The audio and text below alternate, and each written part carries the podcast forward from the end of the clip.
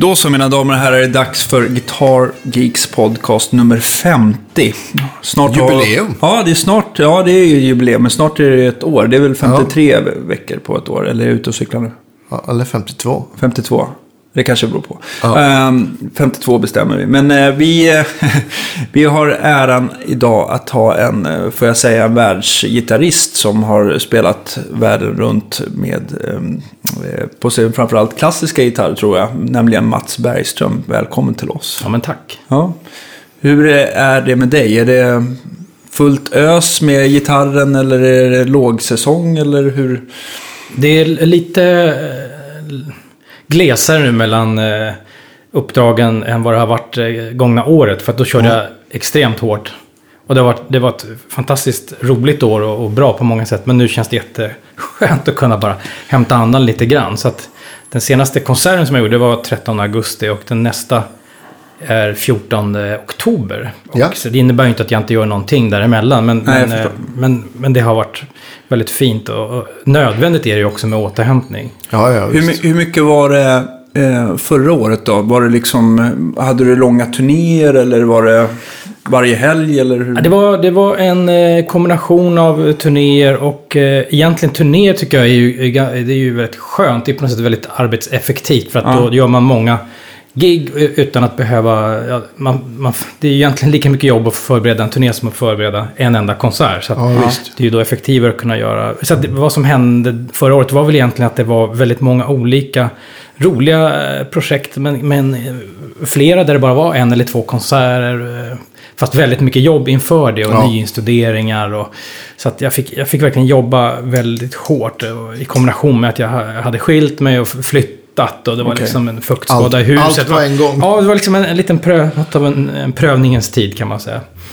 Ja. Och så har jag barn som är i skolålder. Så, så, så att, eh, ja, Livspusslet är full. ja, jag engagerar mig som fotbollstränare för min 12-årings lag också för att skavla Ja. inåt. Så att det var, det var intensivt. Ja, Bättre att ha för mycket att göra än för lite att göra i alla ja fall. definitivt. Vad heter det? Jag tänkte också, vi brukar alltid starta liksom, eh, eller inte alltid, men vi brukar gärna vilja mm, eh, fråga hur det kom sig att det liksom blev gitarr från första början. När liksom, tog du upp gitarren eller var det, hade du musicerande föräldrar? Eller hur? Jag hade, både mamma och pappa var ju proffsmusiker. Ah, min mamma sjöng i radiokören och var dessutom lärare på Södra Latin. Så jättemånga av mina kollegor har haft henne som lärare i musikhistoria eller i sång. Eller Ja. både och. ja. Och min pappa spelade flöjt i Radiosymfonikerna. Så vi hade ju eh, musik. Det fanns ju väldigt mycket musik hemma. Och även git- en gitarr plötsligt. Eh, hur den nu hamnade där vet jag inte. Men, eh, och det började för mig på det sättet att jag började improvisera på den där gitarren till Beatles-plattor. Som ju då... De, det var ju under den tiden som Beatles gav ut skivor. Mm. Och vi hade till exempel grannar på två trappor eh, som hade Sgt. Pepper när den var ny. Och Mina föräldrar hade nog inte kommit på den idén att skaffa den själva, men de tyckte det var väldigt bra. Så att vi, ja, så, så, jag och mina bröder blev väldigt Beatles-fixerade och lyssnade hemskt mycket. Och så där, Utan att förstå ett ord av vad de sjöng. Så, där. Men, eh, så jag spelade på min eh, akustiska lilla Bjerton-gitarr eh, till Ja. de här Beatles-plattorna. Plankar du låten då? Ackorden då sådär eller? Eller ja, spelar du jag, solo jag till? spelar liksom? solo till tror jag mycket Ja. sådär. Och, och eh, ja, ja på, den, på den vägen var det. Och sen fick jag rätt så tidigt när jag var åtta år så genom mina föräldrars kontakter så fick jag en gitarrlärare som var egentligen professionell violinist. Men han hade också utbildat sig till gitarrpedagog. Och var, tror jag, under en period en av de hetaste studiogitarristerna i Stockholm. För att han kunde läsa noter. Och det var i Ja. princip bara han och Rune Gustafsson och Janne Schaffer och eh, Jojje Wadenius. Och inte så förskräckligt många till som kunde det. Han hette Karl-Johan Westfeldt. Mm.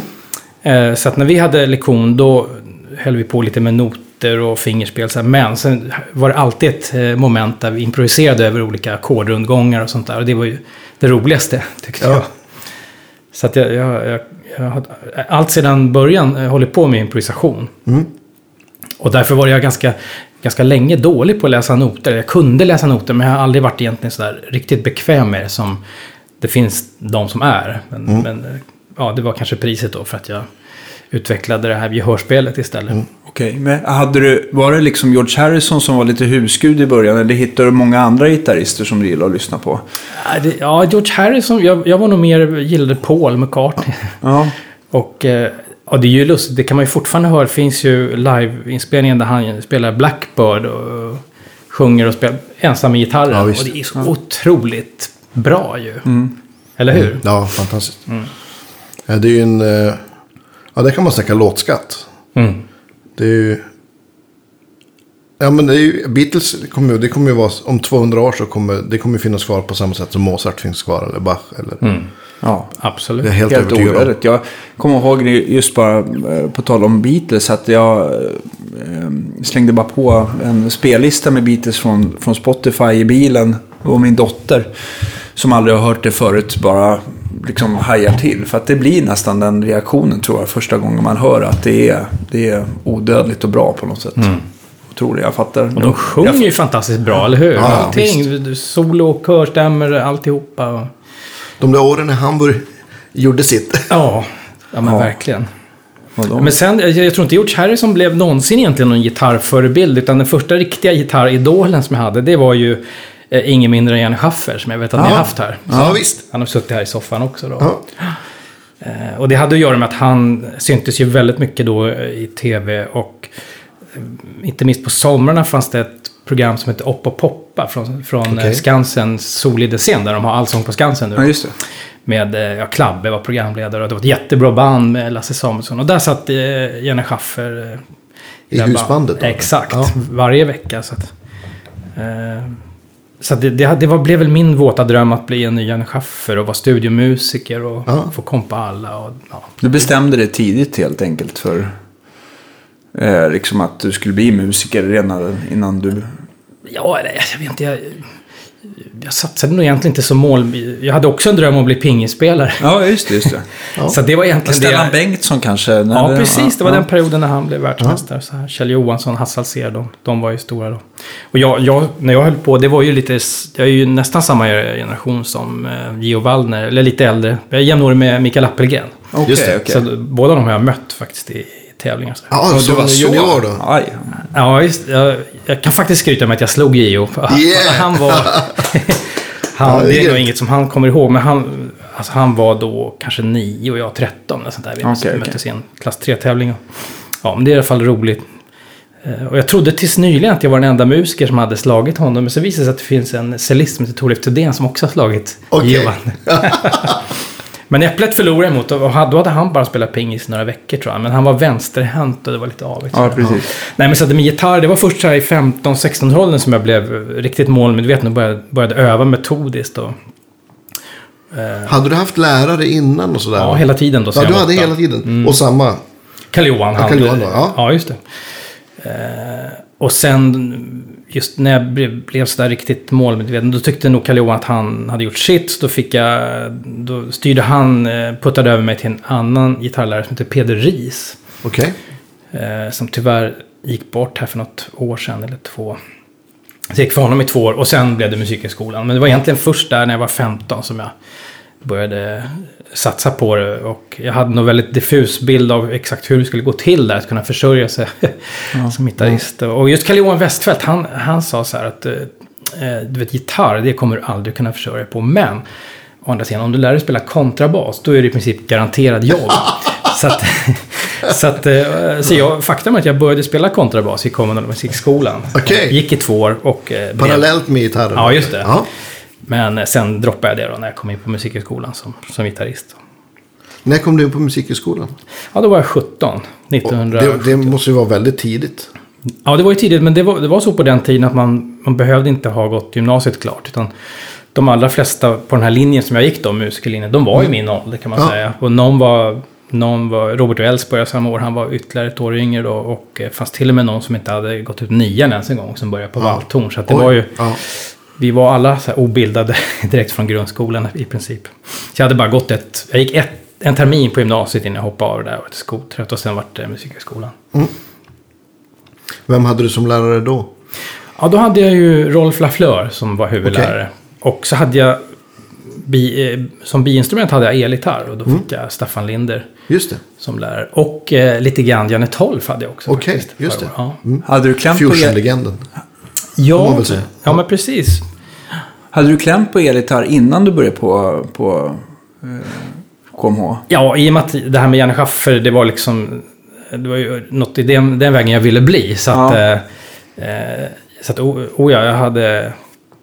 Jag fick ganska tidigt köpa en, en sån här Gibson SG-kopia. Aha, okej. Så det var första... Är det någonting du har kvar i din ägo? Eller Nej, den är passerat? borta. Nej.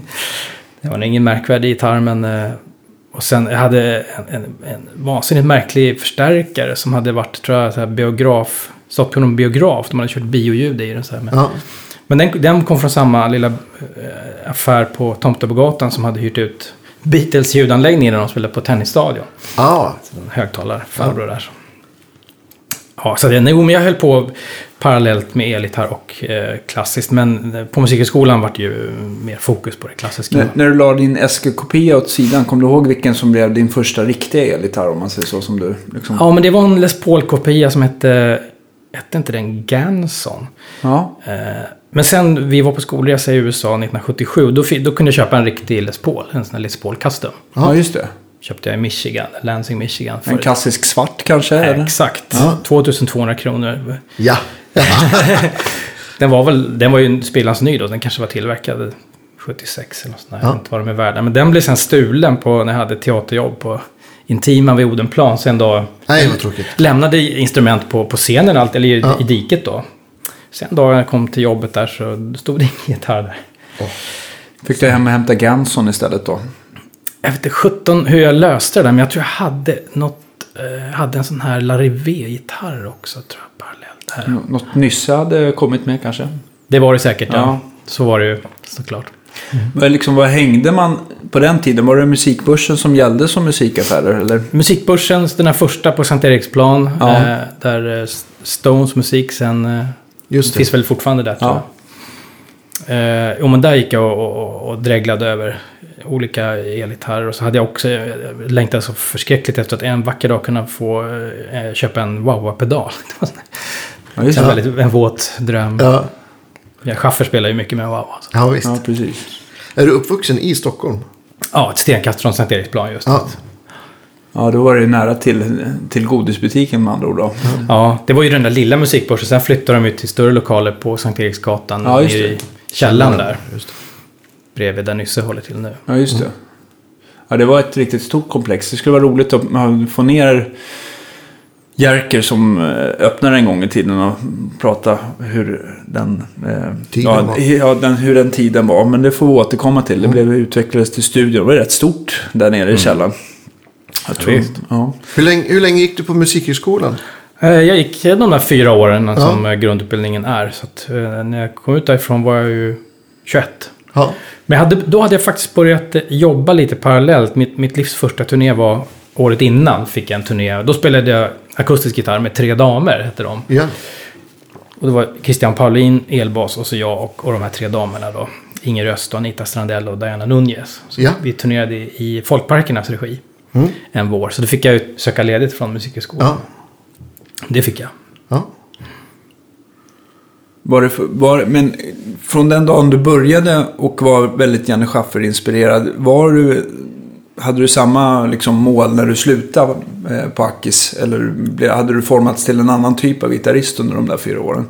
Mm, ja, jag hade nog eh, hittat lite andra förebilder än, än bara Janne. Då, så att eh, till exempel Pat Metheny hade ju kommit in i bilden. Ja, och sånt där. Det var ju en annan husgud.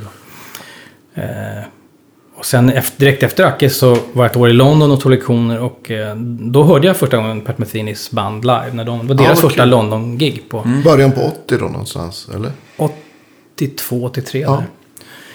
där. Eh, även Miles Davis hörde jag där live i, i, eh, i, på samma ställe, Hammersmith Odeon, som var nära där jag bodde. Klassisk eh, konsertlokal. Ja. Men då var du i London för någon typ av master eller någonting då, eller? Ja, eller jag tog pri- egentligen privatlektioner från en Ja. gitarrist som heter John Mills. Som Okej. jag hade stött på i Sverige på Ingesund på en sommarkurs. Ja. Eh, så att jag delade lägenhet med två eh, kollegor. Micke Ljung och Lars Karlsson som hade en jättebra gitarrduo som kallades Duodecima. Okej. Eh, så vi delade en lägenhet i Hammersmith Odeon. Och de satt och övade på sina gitarrduetter och jag övade på Ja. Eh, Men jag hade förstås med mig el- elgitarren där också. Och, eh, och sen efter det, det var egentligen då som jag började försörja mig på heltid. Och då hade jag nog aldrig klarat mig om jag hade varit enbart klassisk gitarrist. Eller det hade inte gått helt enkelt. Hade, eh, även om det slutade med där i England att jag vann en tävling. Jag fick en liten turné i England med solokonserter. Men det var ändå... Det var ju så småskaligt allting. Så, det, så att eh, det som gjorde att jag kunde försörja mig det var ju att jag hade ja, den här bredden och kunde spela elgitarr. Så att jag hade rätt mycket jobb med Lill-Babs de här första åren. Och sen 85 kom jag med, det var stort för mig, komma med Tommy Körbergs band. Ja. Inte fullt så mycket, ja, i och för sig för Tommys del, men inte minst ska jag säga för de andra i bandet. För det var ju mina gamla hjältar från Kornet bland annat, som var ett band Just som, uppifrån Norrland. Stefan Nilsson och Sten Forsman som hade varit med i Kornet. De var ju med i Tommys band, så det, det var ju jättestort för mig. Du var ganska glad helt enkelt när du fick jobbet. Ja, men det kändes så. Det var verkligen en, eh, en milstolpe eh, i min musikerkarriär att, att komma med där. Och då jobbade vi rätt mycket med Tommy en period innan han åkte till, eh, till London och gjorde ett chess då på teatern där.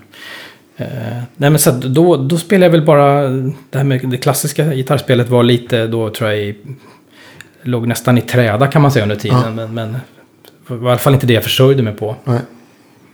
Men på KMH då blev det mest klassisk gitarr. Mm.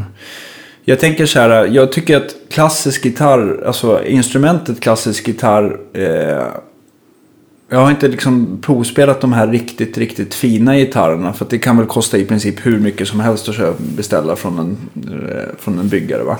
Och jag undrar så här, vad... Eh, när det gäller, vad, du som klassisk gitarrist, vad är det man söker efter i en klassisk gitarr?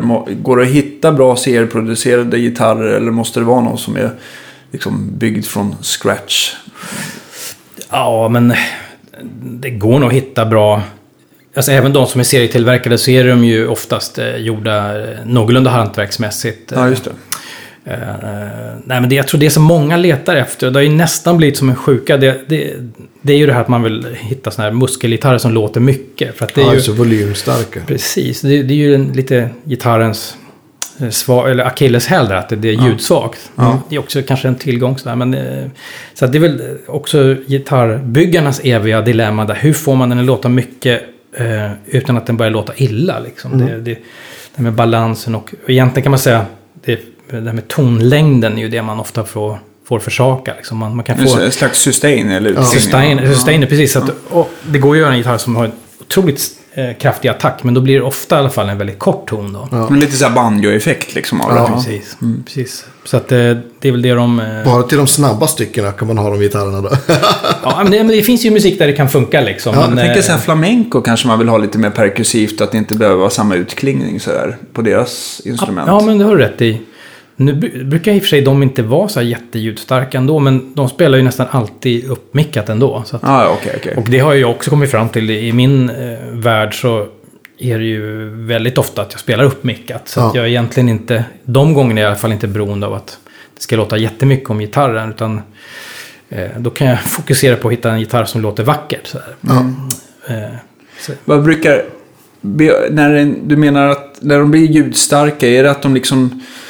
Jag kan föreställa mig att man testar ljudstarka nylonsträngar i gitarrer, att de kanske tappar lite briljans och övertoner så där. Att de blir väldigt så här, äh, inte instängda och nasala, men att de blir väldigt, äh, att de tappar liksom lite bandbredd. Att det blir bara det här mellanregistret kvar på något sätt. Ja, någonting? precis. Ja, men så är det. Eh, sen är det ju en smaksak vad man tycker är vackert. Men jag är ju väldigt svag för det här lite traditionella eh, Torres-idealet. Och Torres, han var ju en spansk gitarrbyggare som utvecklade eh, den klassiska gitarren, man kan säga, i slutet på 1800-talet. Ja. Så att eh, jag, har- jag har lätt bygga en, en kopia på en Torres från 1888.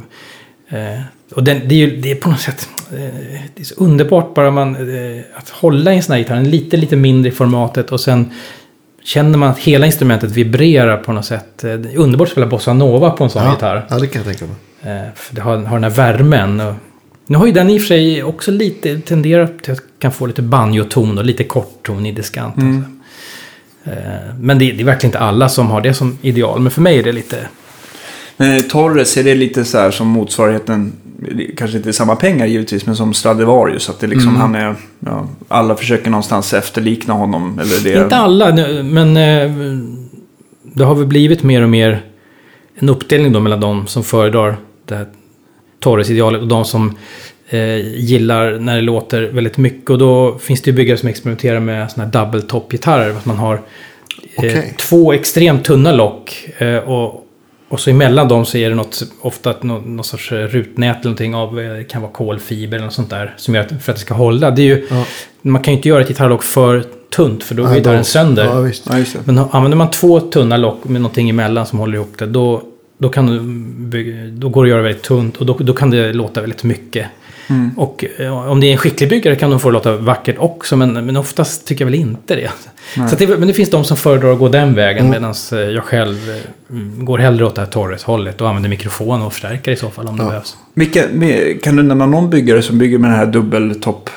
Eh, principen eller? Ja, det För jag har finns inte ju, sett det. eh, Det känns helt, eh, ja. Man ser det ju inte liksom förrän man... eh, Man måste nästan veta om att det, att det är konstruerat så. Det är inget som syns på vare sig in eller utsidan. Liksom. Men, men då kan de också bygga, göra så att sarg och botten är otroligt styvt. Och, Ja, just det. och de gitarrerna kan ofta väga ganska mycket. Så här. Men det finns till exempel i Australien och Greg Smallman. Han är ju känd för, eh, för sina gitarrer. Och de har blivit också dyra och Ja. Inköp och lång kö och så här. Och Simon Martin, en annan i Australien tror jag. Men även här i Sverige, ett- Per Hallgren och eh, Fredholm och sådana här som Just det. bygger double top. Jaha, okej. Okay. Jag det är helt ny, helt ny, ny Ja, värld för mig med double top. Ja, jag har aldrig hört talas om det faktiskt. Roligt att få upptäcka något nytt. Eh, Däremot, jag har ju varit, eh, eftersom Tobbe som, och Magnus som jag delar lokal eh, med här. De, eh, Tobbe är ju lärare ute på den här eh, musikbyggarskolan i Upplands Väsby utanför Ah, Stockholm. Ja. ja. Och där får de väl som i uppdrag ibland att de ska bygga nylonsträngade gitarrer. och Sådär. Och ibland har det ju varit något, någon elev där som verkligen har lyckats. Så det man, det, jag som inte känner på så himla mycket så här handbyggda nylonsträngade gitarrer upptäcker att eh, de som har varit bra har oftast varit ganska lättdrivna och lätta i vikten. Så här, Att de liksom är så här lättstartade verkligen. Och har haft mycket detalj och sånt där. Medan så här, nu ska jag inte prata skit om Alhambra eller någonting. Men om man provar någon sån här 10 000 kronors gitarr som kanske är mycket pengar för, mycket, för många. Så upplever man att de inte alls har den här överton. Och de är inte alls speciellt, eh, de känns lite tröga på något sätt. Det var det som slog mig med, med den här gitarren som jag fick spela på där ute. Att, att den är så otroligt så här, ja, jag vet inte.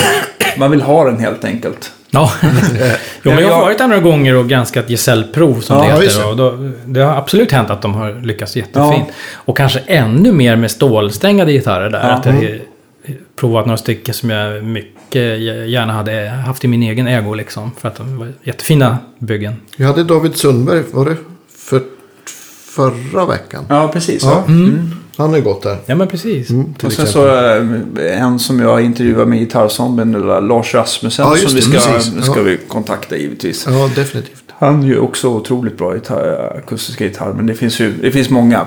Jag kommer inte Men, på men den, om man återgår till den här Torres-gitarren. Har du den då du spelar en speciell repertoar? Då eller? Ja, eh, eh, precis. Det, jag skaffade den för att jag skulle spela in en hel skiva med musik av Francisco Tarrega. Som spelade under eh, senare delen av sitt liv. Spelade han just på en Torres från 1888. Ja, Och det instrumentet har man då mätt upp och liksom, ja.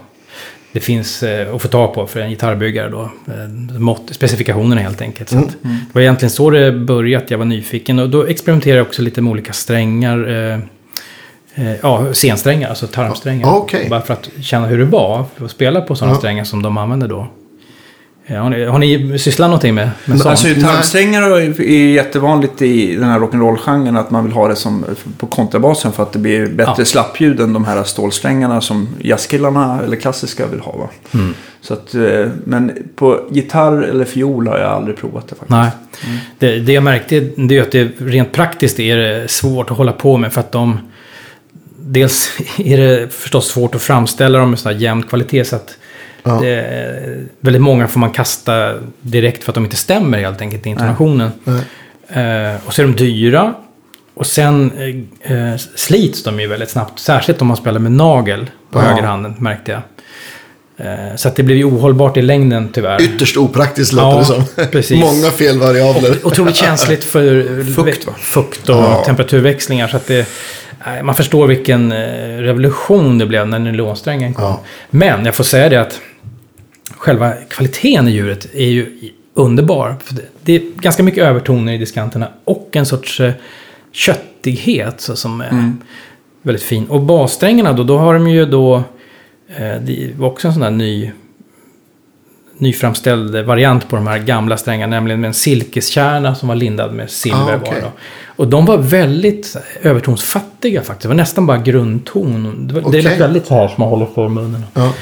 Eh, men jag tyckte att i kombination med de här tarmsträngarna så kom man ifrån det här som klassisk gitarr kan lätt bli väldigt mycket mellanregister. Ju, och, och eh, så fick man mycket både övertoner från diskanterna och mycket grundton och det här lågfrekventa från basen. Det var väldigt härligt faktiskt. Har, du, finns det en, har du gjort en inspelning med de strängarna? Eh, jag tror när det kom till kritan att den här skivan, jag tog med den här skivan med Musica Ja. Att, att jag inte använde tarmsträngarna där just för att eh, eh, ja, därför att eh, det var som det var.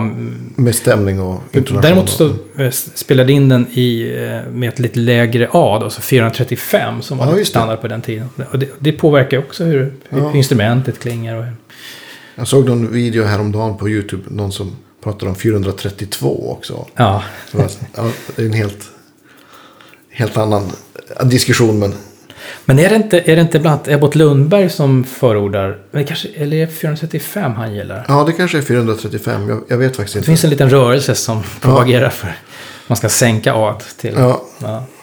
Vad tycker du att man vinner eller förlorar på att hålla på sänka A till exempel några hertz? Eh, det Det låter lite mer avspänt. eh, Det beror förstås också hur instrumentet eh, är konstruerat. Om det är Mm. konstruerat för att man ska stämma i 35 eller 40. Eller, men, men, Mm. men, man känner, känner du så här att gitarren eh, eh, kanske vaknar till just av den ena att, eh, att man stämmer eh, Ja, det, ja, det är absolut annorlunda. Ja. Både att spela och lyssna på tycker jag. Men då får jag säga att de här nya strängarna då, karbon som det heter. Eh, som väl väldigt många har gått över till att använda från nylon. Eh, tycker jag har en, en hel del av det här köttiga som scensträngarna har. Så jag tycker det är faktiskt väldigt härligt. Sen är det många som tycker att just första strängen blir lite för tunn då. Att den blir för vass. Men eh, ja, jag vet inte. Jag tycker att det, det stör mig inte så mycket. Man kanske får jobba lite extra mycket då med tonbildning. Men det får man betalt för tycker jag. Och jag gjorde ett experiment nyligen, bara gå tillbaka. Så jag slängde på nylonsträngar på min Hallgren-gitarr som jag har sedan ett drygt år tillbaka. Och blev, jag hade liksom glömt hur det var, men det kändes så plastigt. plastigt och tonen blev kortare. Och. Ja, vad häftigt. Det måste jag testa. Ja. Vad ska man köpa för strängar då? Ja, men jag har eh, nu börjat använda de här pro, eh, de heter Dadario Carbon tror jag. Karbon, okej. Ja, jag vet att de oftast på de här finare sätten innan det där slog väl ut. Det var väl att, de, att man hade väl för akilleshälen på nylonsträngar att den ska intonera. Det är väl oftast G-strängen som brukar sticka åt alla möjliga håll. Va? Att man byter ut den mot att man fick med en karbonsträng så fick man liksom prova sig fram vilken man tyckte stämde bäst. Just Ja, på ja, just det. Jaha, okej. Mm. Eh, och eh, vad är det mer som har varit pro- problem med akustiska gitarrer? Det har väl varit att vissa har väl haft en slipad yta på de spunna strängarna Ja, också. ja? För att det ja, är rätt det. mycket gnissel och sånt där. Eh, ja. Det, Eh, det, det, kan man, det har jag också gjort någon gång på, på inspelning då för Ja. att slippa gnisslen. Men sen, ah, jag tycker det, det, jag tycker det får gnissla lite grann. Ja, Ny gitarr. ja. ja. ja men Lite precis. gnissel är väl oundvikligt. Men det finns ju andra karbonsträngar, till exempel jag spelade flera år på Savarias Allians. Och så har jag även provat ett märke som heter Oasis, amerikanska strängar.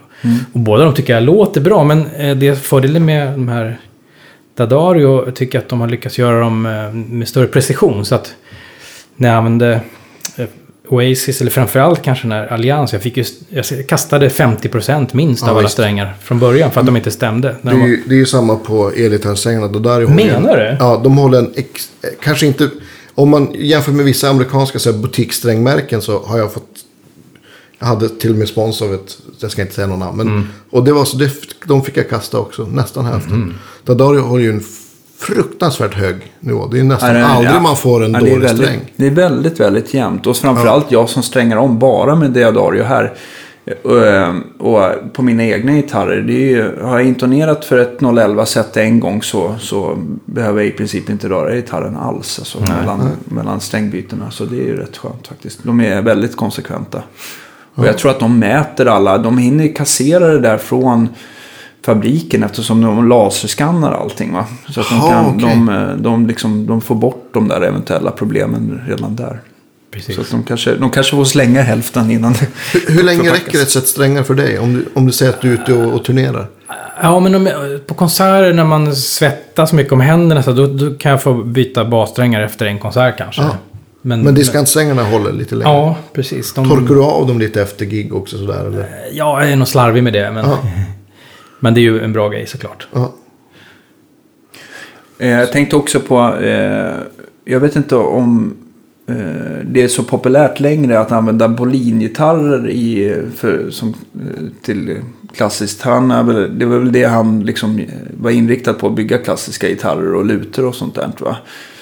Ja, inte lutor men gitarrer eh, byggde han ju. Och, och även de här gitarrerna med flera strängar som allt-gitarren som har elva Ja. strängar. Ja, ah, okej, okej.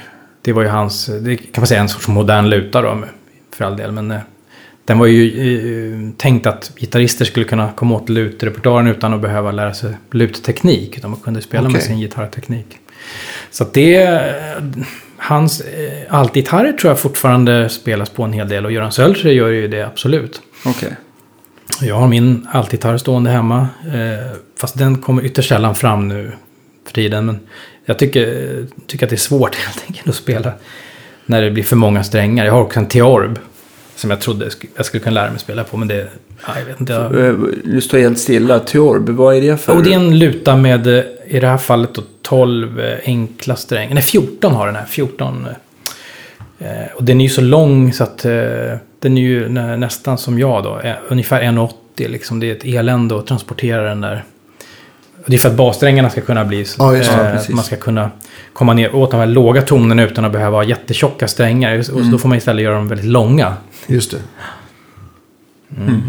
Ja, eh, men eh, det som du, om du spelar klassisk gitarr idag, det är egentligen bara klassisk eh, sexstränga då helt Ja, enkelt. det är mest det. Ja. Och allt, gitarren där, den, där använder man, man kanske spelar på de 6-7 tunnaste och sen så använder man bara resten som liksom eh, bassträngar då i sådana fall. precis. Stä- Stämmer man dem i halvtoner eller är det... i- Ja, de brukar stämma, stämmas, eh, ja, det som man kallar för diatoniskt, det vill säga hel och halvtoner beroende på vilken tonart man spelar i. Aha, Just det. okej, okej. I en skala ner helt enkelt som stämmer med tonarten.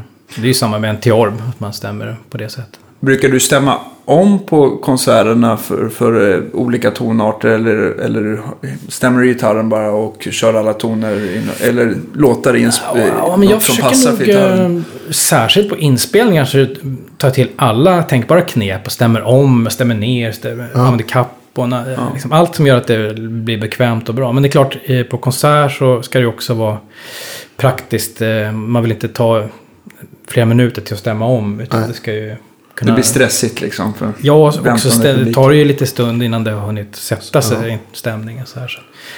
Det, då kan man ju ha fler instrument förstås att byta med om man ska vara... Nej, men jag, jag, jag försöker nog hitta... Det finns ju stycken också som är komponerade för en, en speciell stämning. eh, eh, där kompositörer uppfinner eh, en helt ny stämning av gitarren. Det, det kan vara rätt tidskrävande att komma in i och hitta. Det, då ligger ju inte greppen alls där de brukar. Ja, visst.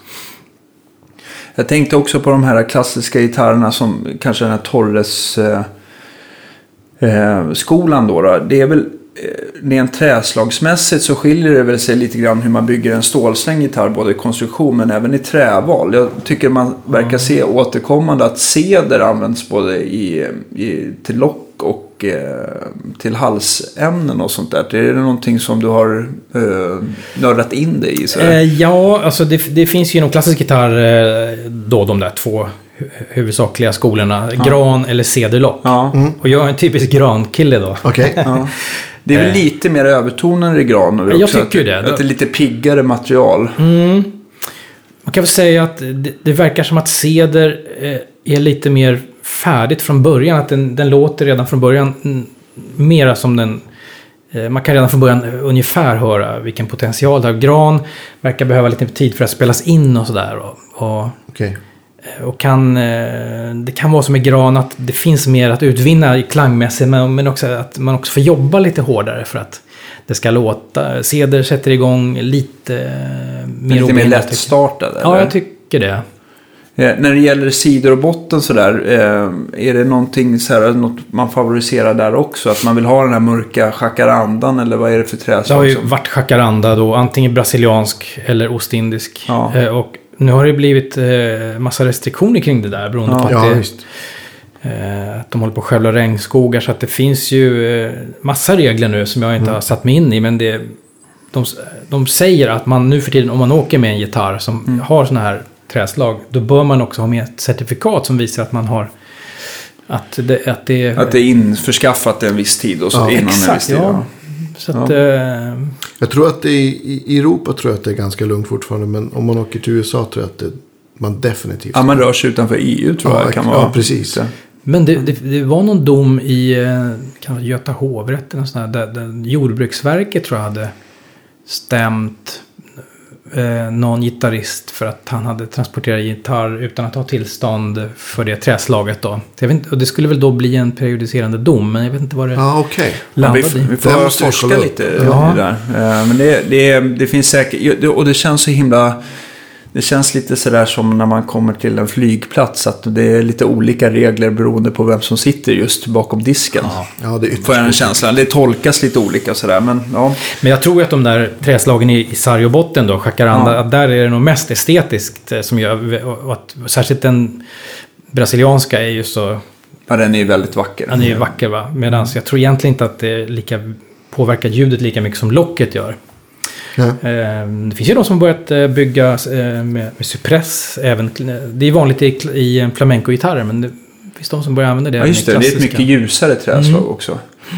Eh, och sen så sa du så här att för att jag vet att vissa, om man, om man tittar på de här um, Selmer-gitarrerna som, som um, Django spelar på. De var ju, där var ju locket, eh, vad jag förstår, helt solitt. Men övriga gitarr, alltså sidor och botten var i, i, i, i faner. Så att de, eller i plywood då, då så att Mm. de skulle kunna bygga gitarren extremt lätt men ändå extremt vridstyv för att få ut där var det väl väldigt mycket för att man ville få ut så mycket volym som möjligt tror jag. Ja. Är, är det någonting som återkommer för nylonsträngat också? Att man, att, man, att man kör någon form av laminat för att Ja. just få det där? Jag tror de där, eh, de där som bygger double top bland annat, eh, Mm. som får, bygger med de här jättetunna locken, de brukar, några av dem bygger otroligt styva bottnar och sarger och då tror jag Mm. att man laminerar. Det, kan, det kanske fortfarande är jacaranda men man gör det i två lager. just det. Ja, precis. Det ska bli urstarkt då. Ja. Och, och, mm, och ganska tungt brukar det kunna bli då också. Det är ganska mycket virke i dem. Så här. Mm. Jag tycker det är mycket skönare att hålla en gitarr som är, väger mindre. Mm. Där man också känner lite i magen när man spelar att det vibrerar. Ja, men precis. När du mickar upp gitarrerna eh, live antar jag då. Hur eh, brukar du gå tillväga för att du, för att man väl ute efter att det ska låta så eh, ofärgat och naturligt som möjligt va? Mm. Vad brukar du använda? Eller, Ja, men jag, du? Un- Under många år så la jag väldigt lite krut på det där. Vilket ja, det hade väl att göra med att det är inte gratis att börja införskaffa Neumann-mickar och sådär. Men, men när jag väl eh, gick till botten med det då har det landat i att jag eh, använde dels en Neumann eh, Den heter AK145 och den har en liten basskärning. Jag fick tips på den av en ljudtekniker. Att han hade stött på någon eh, engelsk eh, folkmusiker som använde den. Och det var så bra. Och då kan man nämligen gå rätt nära gitarren utan att det blir för basbooming. Just Ja, det är väl ingen proxim, eller den tar bort den här proximity-effekten. Att Ja. basen ökar med eh, ju närmare man kommer. Precis, och då, då behöver man inte filtrera fullt så mycket från den- här micken. Och man måste ju ofta gå ganska nära instrumentet när man spelar live, eller hur? Eftersom, Vart sätter du den då? ja, strax framför, eh, ganska nära ljudhålet, fast lite snett kan man säga mot, Mot- mot halsinfästningen Ja, där. Och, Mm. och då har jag ett, eh, dessutom en sån här förlängd kapp, så att sån där lite spröt va. Okej. Så att den står på en tung fot den här micken. Här, som jag tror kommer från en baskagge. Eller ja, i alla fall en tung fot och sen det här sprötet. Och sen eh, och så själva mickförstärkaren ligger liksom kommer på sidan om då. Så att det är en väldigt liten eh, membranet och det där tar inte så... Ja, det, det, det, det ser liten- väldigt diskret ut. Det är en liten pennmikrofon helt enkelt? Ja, eller? precis. Det är det. Fast man skruvar bort själva mickförstärkaren. Mic, eh, Jaha, här- okej. Elektroniken kanske? Ja, just det. Så att egentligen är det bara membranet som man har framför gitarren. Just det. Sen har jag i och för sig också skaffat en sån här DPA som man sätter på sargen som Just det. jag tycker faktiskt låter rätt bra. Men, men den tenderar att... Man råkar ofta ut för att oavsett var man sätter den så förr eller senare så är den i vägen. Liksom, För att man ska spela någon flageolett med höger hand. Eller så. Ja, Men- det kanske inte låter så snyggt när man smäller till den i Nej. högtalaren. Nej, jag förstår. Så att eh, annars har ju en sån har ju sina fördelar. Men sen har jag också då eh, i tillägg för att eh, inte bara ha den där kondensatormicken så har jag också låtit sätta in en stallmick eh, i en av mina gitarrer. Och det har jag inte gjort i den här Hallgren-gitarren, den här nya. För att den, den känns så... Den, jag föreställer mig att den skulle vara så känslig för att man börjar borra och ha sig i den. Ja. Men i, i, i en annan gitarr av Lars Jönsson så, som är lite mer robust byggd. Där, då har jag... Är det mer än din live-gitarr? Ja, där blir, det, det är ju det. Och det började egentligen med att jag hade den, den var ganska ny, jag hade den på en teater i Örebro och det var någon, en scentekniker som kastade en sån här stor gaffatejpsrulle som prickade min gitarr som stod på ett stativ där. Vi var där och spelade med Tommy Körberg. Ja. Så det blev en jättespricka i locket. Åh nej. Eh, och Han då måste när, ha varit extremt glad och nöjd då. han, han bara mumlade lite om att de hade någon försäkring. Det var hans enda reaktion. Va? Men, men det gick ju att reparera, men, men det blev ganska kort. Ja. Eh, det, det var före konserten också, så att jag, jag minns att jag hakade i den där spricken. Det liksom var flis, träflis som stack ut, så hakade, min kavajärm hakade i den. Herregud. Nej, det var inte optimalt. Men då, när den ändå hade fått den här skadan så tänkte jag, ja, men då, då låter jag sätta in en mick i stallet. Och då, eh, jag provade runt lite och fastnade för en mick som heter Pick Up The World. Jag vet inte om ni har stött på den. Nej. Nej, verkligen inte. Nej. Men, eh, och fördelen med den är bland annat att den är passiv. Så man behöver inte ha batteri och sånt där Just i gitarren. Och det, eh, det, jag har varit med om det. eh, Jag har liksom provat egentligen allt som finns. Och har varit med om att det, det där jäkla batteriet lossnar och skramlar omkring in i gitarren. Jag har suttit och gråtit för konserter för att det liksom, grejerna inte funkar. Så jag vill ha så lite som möjligt eh, i den här gitarren. Så, och nu är det bara den här stallmicken. Och så går en liten tunn kabel in invändigt då till en sån här endpin. Jack då. Har den, har den också låtit bäst tycker du? Eller är det just det här att du vill vara säker på att, att, eh, saker, att, eh, att du inte blir störd under... under... Ja, jag tror att det, jag tror att kanske aktiva mickar går att få att låta bättre. Det blir ju definitivt lite starkare utsignal och så här. Så att det, men eh, Fast å andra sidan har du en bra preamp till Ja. en passiv mix så är det ju... det är ju så. Så då har jag en, en väldigt kort kabel ut från gitarren. Och, eh, och sen har jag skaffat det då en sån här Pendulum preamp. Ja, just det. Som jag har använt i, i, i flera år. Ända tills i våras tror jag. Så fick jag tips om en mm, grej som gör egentligen samma saker. Fast de är mycket mindre. Och den heter Felix. Just det, Just precis. det. Det är en pedal... En stompbox ser ut Ja, som exakt. Och den har ju precis alla funktioner som eh, Pendulum. Fast eh, det, det är Fast mindre. mycket mindre och man behöver inte... Eh, Pendulum har ju liksom sådana här remote eh, switchar Mm. Ja, jag har och grejer. Ja. pendulumsystem så att det, det är Men en det del att låter ju- släppa på. Ja, det är en del att släpa på och man checkar inte in det på flyget gärna. Så här. Så det att, låter eh, fantastiskt. Tycker jag. Ja, det gör det. Men den här Och Felix så- tycker jag låter minst lika bra. Ja, men. Felixen är väl lite bättre prisbild på också. För Pendulum är väl så här 20 000 för ett Ja, sånt rack, alltså man kan hitta dem begat nu för 10-12. Mm. Okej, Den ja. här tror jag kostar ny 11 om jag minns rätt. Ja, ja, men det, det skiljer ju en del i alla fall. Men de, de gör ju de gör några olika. Felix och de gör någon som heter Alex tror jag som bara är en kanal. Men Ja. pr- pratar inte vår vän Anders Kahn om, om dem? Jo, eller? han hade med sig en. Ja, Den eh, lilla. och den tyckte vi väldigt mycket om. Vi gjorde ett avsnitt om, om linad stålsträngad gitarr. Jaha. Och så testade vi fyra, fem olika mickar. Precis. Och, och ni som är väldigt intresserade av det resultatet, gå in på Anders Kahn. Men det, måste vi, det sände vi här i somran, somras. Ja, men precis. Det var i somras. Där är ju massor med ljud, eh, ljudexempel också på. När jag började med det här eh, att åka runt och kompa och då, då hade ju jag, alla hade ju Takamine-gitarrer. Det, det var liksom Ja, det som... det var det som fanns. Och jag, jag menar det där typiska piezo-ljudet som jag tycker egentligen är så obehagligt att lyssna till. Men man, man vande sig att ja, så låter det liksom. Det här knäppiga ja, mycket, och, och framförallt mycket av det här gnisslet och oljudet som man kanske...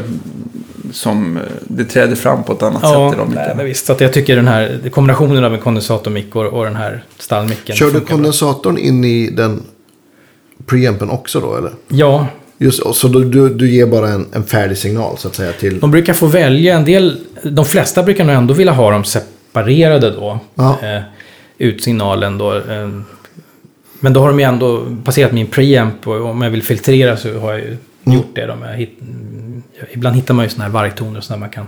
Precis. Eh, och då tycker jag nästan filtrerna på den här Felixen är- jobbar ännu lite bättre än Pendulen på Okej. något sätt. Ja. Jag skulle vilja Ja. påstå faktiskt. Då. Ja, det är en nyare produkt också. Ja. Men eh, så de brukar ändå ljudtekniker vilja ha dem för att själva kunna blanda ihop eh, line-ljudet med. Mm. Och sen skickar de ju oftast bara line-signalen till min monitor. Men, eh, men jag tycker den ofta låter tillräckligt bra då för att det Ja. ska vara skönt att lira på den. Har du något reverb eller någonting i lyssningen för att... Nej men nu har jag slutat eh, med, ett tag hade jag också i racket en sån här lexikon reverb. Men Ja. eh, jag vet inte, jag, jag, jag, blev, jag, fick en känsla att det kanske ibland inte alls lät lika skönt ut i PA som det gjorde hos mig. Liksom. Ja, det. man vill ju Vet ungefär hur det låter ut. Och du har ändå eh, alltså, lyssning framför dig så att du får lite eh, gitarrens, gitarrens ljud. Och du har inget Mm. problem med återkoppling för jag tänker så här gitarren är så himla lättdriven att det blir feedback och sånt. Nej, men det, det, det är ju en... Det beror på, nu har jag aldrig egentligen spelat på särskilt stark monitorljud. Nej, men- just det. Mm. Men man kan säga, jag har eh, så här, tre nivåer då av förstärkning. Den, den liksom enklaste, det är ju om jag bara behöver lyfta lite grann. Om jag till exempel spelar med en stråkkvartett eller en liten kör. Och så, Ja. och då har jag en, en Schertler David, som är en liten kub med, men som faktiskt har eh, så ja, 48 volts fantommatning. va, Så jag kan koppla in min Min. Neumann mic direkt Ja, i den. smidigt. Och den har också en häftig grej med någon, någon fantommatning på om det är 6 volt eller vad det är. Och en, en, en kabel som de gör som har en liten förförstärkare i själva kontakten. Okej, Så att då, då funkar min passiva stallmick också väldigt bra. Med, just det. Just det, då lastar inte kabeln ner den, din passiva mick på Mm, samma sätt. nej men precis. Så ibland, eh, ibland nöjer jag mig med eh, stallmicken och, och den här kabeln och, och den här Schertler-kuben. den har jag haft otroligt mycket glädje av. Men, och sen när man behöver, om inte det riktigt förslår, men behöver låta lite mer, då har jag en, här, den billigaste Bose-pinnen. Den minsta, eh, Just det, L1 L1, kompakt. Mm. För då, den sprider ju trots allt ljudet bättre och, Ja, visst. och så. Eh, du- är det så du har använt om du spelar solo också med, med Bose eller eh, Schertler eller vilken? Ja, solo brukar jag ofta spela i lokaler där man inte behöver ha förstärkare alls. Liksom. Men, Okej. men, men till exempel, ja, just med, med, låt säga med en kör, då är det viktigt framförallt att kören hör vad jag, vad jag gör Ja. så att de kan intonera och sådär. Precis. Eh, och i vissa så här festvåningssammanhang, om man kommer med en sångare till exempel, då Ja. kanske vi båda kör in eh, våra mickar i den här Bose-pinnen, så då funkar Mm. det. Och sen nästa steg över det, ja då har jag ju bara min preamp med och min Neumann mick och, och det här. Och, så får, och sen finns det ju då PA och ljudtekniker. Och, Ja. och då, ibland så skickar de ju till en monitor, men om, om till exempel jag och jag spelar ju mycket med Malena Ernman och då, Mm.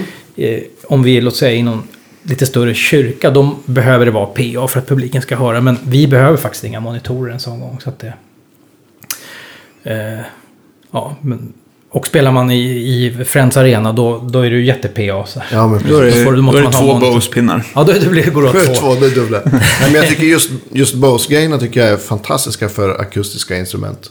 Mm. Kanske också för att det är lite den här line array-grejen, att de har högtalare som vinklar åt alla håll. Så det känns som att ljudet kommer från, från fler ställen än, än bara om man har en, en akustisk förstärkare så kommer det från ett. Jag har nästan fått den här känslan av att, att folk som använder dem där nästan har favoriserat L1 framför den större storebrorsan till den. Okej. Är det någonting som... Nej.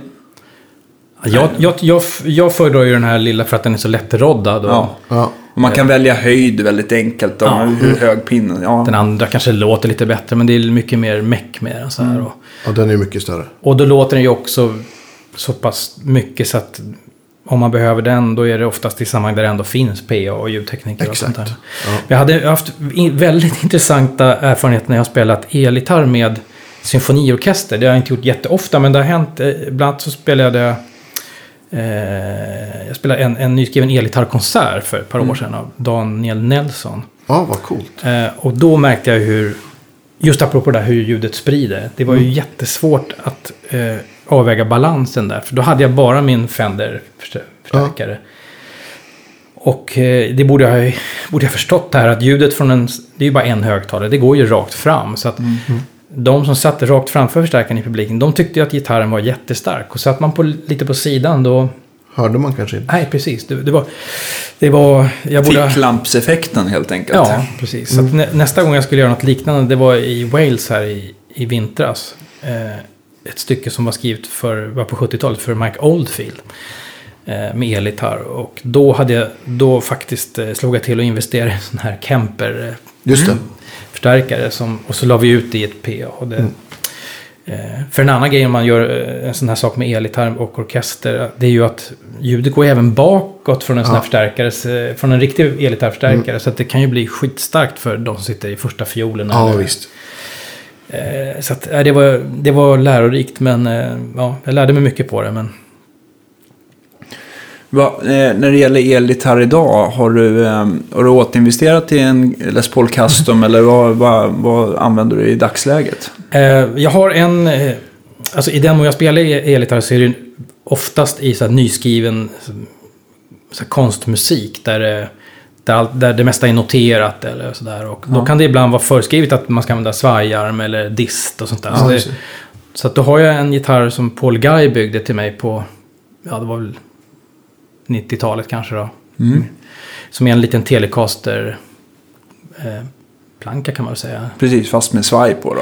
Ja, Vi, satt, vi hittade, för det där svajet som de hade på gamla Roland syntgitarrer tyckte jag så mycket Ah. om. Så han fick de påminner väl lite grann som så här Steinberger. Ja, jag kan nästan föreställa mig hur det ser ut i alla fall. Den har en sån eh, och sen har den också en Roland syntmick men eh, den använder jag ju aldrig nu för tiden. Men, Nej.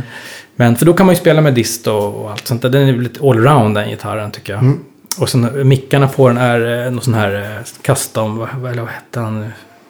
Barden, eller vad heter den? Jo, Joe Barden, Ja, Ja, ja, just det.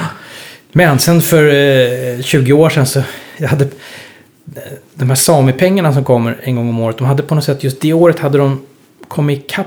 Så att man brukar få för två år till, alltså två år gamla pengar. Men så hade de plötsligt jobbat ikapp så nu fick man förra årets pengar och för två år. Liksom, så man fick Ja. dubbelt. Så vi hade fått en summa pengar då från Sami. Som var, eh, ja det var någon sån här 31 300 kronor eller någonting. Och så gick jag på Götgatan förbi Halkan. Och då i fönstret där så stod det en eh, Gibson ES175 och det stämde nästan på kronan. Nej, vad roligt. Det var tänkt. Ja, just det. Jag tänkte Just att det, det det var här när måste... han låg verkligen nere, nere vid slussen i Ja. gamla. Ja. Så jag tänkte det kan ju bara finnas en eh, anledning till att, eh, att jag fick just det här beloppet från Sami. Det måste vara att eh, jag ska köpa den här gitarren. Så då, då köpte jag den där eh, ES175 som var urfin. Men sen, sen gick åren, jag fick liksom aldrig tillfälle att använda den förrän det plötsligt var så att jag började spela Steve Reich eh, Electric Counterpoint på, på den gitarren. För det hade jag, spelat stycket på akustisk gitarr tidigare.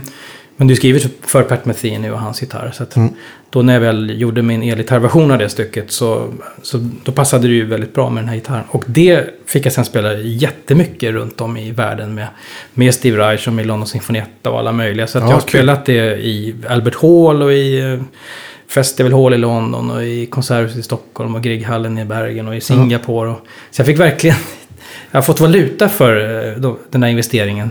Ja. Till slut. Vad var det för 175? va? Be- För att den... Nu vet jag inte vilket år du köpte den, men jag kan tänka mig att i alla fall att det var en del pengar. Eh, Ja, men det kostade runt 30 000. Ja, vilket år var det du köpte Eh, den ungefär? Jag köpte den 97, men, 97? men den var tillverkad 60. Ah, okej. Är den helt original eller? Ah, nej, jag tror stallet är... Men mickarna? Mickarna Det är borde pa- kunna vara gamla paffar i sådana Ja, fall. det är det. Det ja. sa Halkan. Bara mickarna är ju Jag var mer, ja, jag, jag vet inte. 40-50 000. Ja, jag tror det. Ja. Säger det. ja, Ja. Ja, sen, så, sen så, var det natur eller sunburst? Sunburst. Okej. Mm. För jag vet att om det är så här natur, då det är väl lite ovanligare. Jag tror att det springer iväg li, y- lite ytterligare. Men jag vågar, inte, jag vågar inte riktigt chansa. Men det där är, ja, en bra pensionsförsäkring ja, kan man ju. Ja, den har i alla fall inte sjunkit i världen. Nej, det kan man väl inte. ifrån. Jag tror är- kanske att fodralet det kan vara original. För det var riktigt eh, slitet. Sen beställde jag ett sånt där... Eh, ja, vad heter han i England som gjorde de här fodralen i alla färger? Eh, Oj, eh, inte hisk också inte. Vad kan det vara för Just någonting? det. Här borde jag kunna. Nej. Men det står still. Ja, alltså, Jätte, jättebra. Lite mer plexiglasakt. Ja, men alltså, precis. ja, Jag har, jag har, har i alla färger hans fodral. För jag har rätt många Ja. gitarrer. Va? Så att just att till den här ES175 så blev det, blev det rött. Ja. Sen har jag grönt, vitt, brunt har jag till Barton-gitarren. Eh, eh, blått hade jag till en Jönsson-gitarr. Jag har haft alla utom gul tror jag. Ja.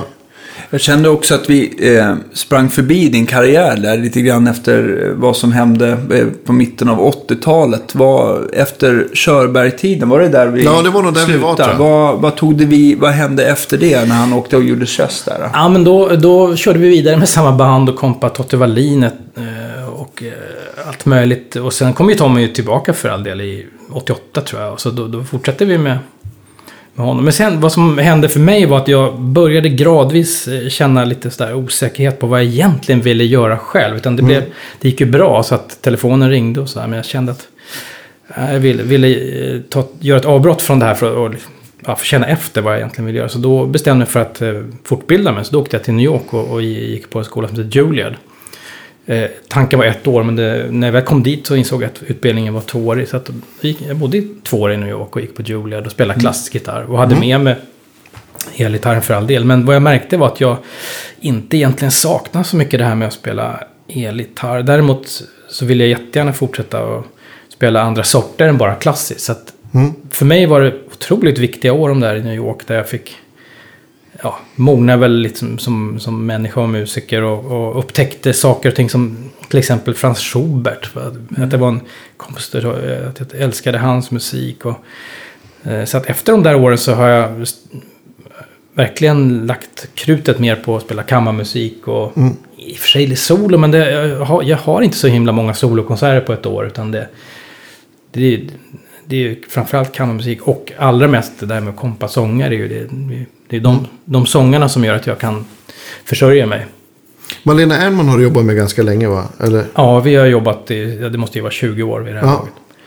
Och eh, Tommy Körberg fortsätter, eh, händer det fortfarande, spelar med ibland sådär. Mm. Och, eh, Olle Persson finns en annan, eh, en operasopran som heter Kerstin Avemo som jag har börjat spela med. Och Ann-Sofie von Otter. Så jag är ju riktigt bortskämd med att jag får spela med himla bra. Ja, de bästa. Ja, så, Får, så får man väl säga. Jag Och det är väldigt roligt Ja. att göra det där, verkligen. Att få spela gitarr med sång, tycker jag. Det, Ja. Jag såg att Malena ska spela på Göta Lejon. Är du med då? Nej. Då är du inte med. Är det en annan grej då kanske? Ja, det är ju, de ska göra Evita. Jaha, okej. Det är I en teater. konsert, konsertant, sådär. Så. Jag körde förbi där med bilen och såg hennes namn. Och så tänkte jag på dagens inspelning. Jag skulle fråga Ja. om det var att du var inblandad i. Nej, så nästa större grej med henne det är ju den här årliga julturnén som Just hon det. har gjort sedan 2010. Och det, det är ju stort va, med 16-17 konserter och sånt där. Mm. Och det blir det i år också då? eller? Mm. Och I år är det hon och Lasse Berghagen. Hon brukar ha en gäst med. Förra året var det Tommy Körberg. Och då, då satsade de också på större lokaler. Så det var liksom Globen och olika så här, hockeyarenor i Ja. Sverige. Så var det lite färre konserter istället. Men nu är det tillbaka i konserthusen. Som ju egentligen är mycket, mycket mysigare. Så, så att, eh, Ja. det brukar vara jättefina turnéer. Ja, det blir väl bättre, jag tänker rent eh, akustikmässigt, att man, man, hör, man hör bandet bättre och får bättre kontakt med publiken. Och, Ja, ja, Det är lättare att få lite julstämning. Det är ju det det handlar om också. Att det ska, just det. eh, Ja, ja, du kom ju med en bunt eh, skivor här eh, innan vi började spela in också. Hur många skivor har du medverkat på? Eller soloskivor och sånt där? Har du någon uppdaterad ja, statistik? Nej, det har jag inte. Men jag har ju spelat på vansinnigt många. Alltså, men eh, jag har inte räknat dem. Men jag kanske vill ha gjort bortåt 20 som har varit liksom... Det är svårt att veta vad, hur man, när man ska räkna som ens egen skiva. Men om, man- om man säger att ens namn står med på framsidan, då är det Ja. väl... Då får man säga att det är... Ja, definitivt. Ja, absolut, Kanske det är väl bortåt 20 kanske. Men sådana där som jag har medverkat på som lite studiomusiker, det är ju många, många fler då. Ja. Har du de, som vi säger, mer soloskivor, producerar du dem också? Eller har du lämnat över det till andra? Eller? Då blir det mer och mer så att jag producerar dem själv. Eh, och eh, ett tag så gjorde jag så att, jag producerade dem själv och sen gjorde jag någon deal med ett skivbolag. Som, Mm.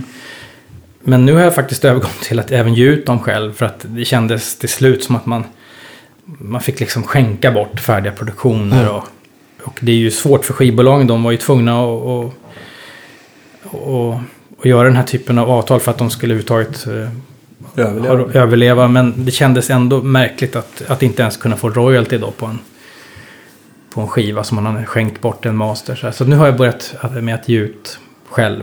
Och så har jag distributionshjälp då av Naxos. Men eh, Ja, just det. Naxos är väl jättestora just i klassiska... mm, Och jazz också i dags, dagsläget. just. Har, hur, har du valt att fortfarande enbart sälja skivor eller ser du till att få ut allting digitalt också på Spotify och, Ja. Spotify och iTunes och sånt där? Ja. Så är det ju. Att Det- det måste finnas där också. ja. Så att egentligen, det känns ju... Nu har jag precis eh, skickat till fabrik den, den nästa skivan då som är en dubbel-CD med musik av Bach. Som är ett, Mm. ett jätteprojekt som jag har jobbat med i många, många år. Det, för varje gång man skickar iväg någonting så, så känns det som att det här kan mycket väl vara sista gången som man gör en fysisk skiva. Mm. Eh, därför att det är ju så få som efterfrågar det. Ja, det är väl vid konserter kan man väl sälja en skiva. Har, Skivaffärer finns ju knappt. nej. Men jag tänkte på just de där... eh, Den skivan. eh, Är det du själv eller hur är sättningen på det? Eller vad Då är det helt solo faktiskt. Jag, så att, eh, ja, det är bara ensam gitarr från början till slut. Och jag, jag brukar spela in hos Lasse Nilsson nere på Nilento-studion utanför Göteborg. Okej. Som är väldigt, dels låter det bra där. Men också är han jättefin som någon sorts hjälpproducent. Och, Sen har jag i och för sig också trivs alltid bra med att spela in på Atlantis i Stockholm. Men, Ja, just men just med, med de här klassiska grejerna så är det toppen med Lasse Nilsson som kan sitta och följa med i noterna och anteckna. Ja, just det. Ja, det är ju jättebra. Hur, eh, har du använt samma typ av uppmickning som...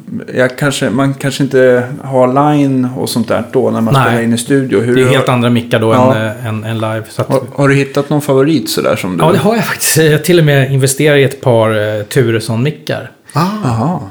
Jörgen Turesson heter han, sitter i Vasastan i Stockholm. mm. Tillverkar de där. Vad är det som påminner om någon, någonting eller liksom eh, hur... hur Ja, de låter väl som sådana här gamla Neumann stormembransmickar. Men och det de, är stormembrans också? Ja, eller? ja, det är det. Och eh, nej, jag tycker helt enkelt bara att de... Det, det brukar, man bruk, brukar inte behöva hålla på och liksom leta mickplacering. Utan de, de låter bra. Man slänger upp dem och så låter det fint. så blir det bra. Ja. Så att det, det har ju hänt eh, allt oftare under senare år att man gör inspelningar i, i studio som är kanske mer eh, anpassade för tal eller, eh, eller trumbås man får sitta och spela Ja. gitarr i. Och, så att jag, jag har faktiskt investerat i de här Turesson-mickarna och eh, en sån här Nive preamp då som Mm. två kanals utan filter. Så man, Precis. som de, och det är ju sådana som de har på, som finns på Atlantis till exempel som låter så Mm. jättebra. Och Nilento har jag också sådana. Så det har jag med i ett rack då. Ett sånt där. Om du ska göra en inspelning. Om jag ska Ja. spela in någonstans. Eh, en, ja, och, så, och ibland uppskattas det och ibland så känns, känns det kanske som att man eh, kommer att ha med sig egen mat om man är bjuden på middag någonstans. Men, men, eh, men för det mesta så är de tacksamma att de bara får Ja.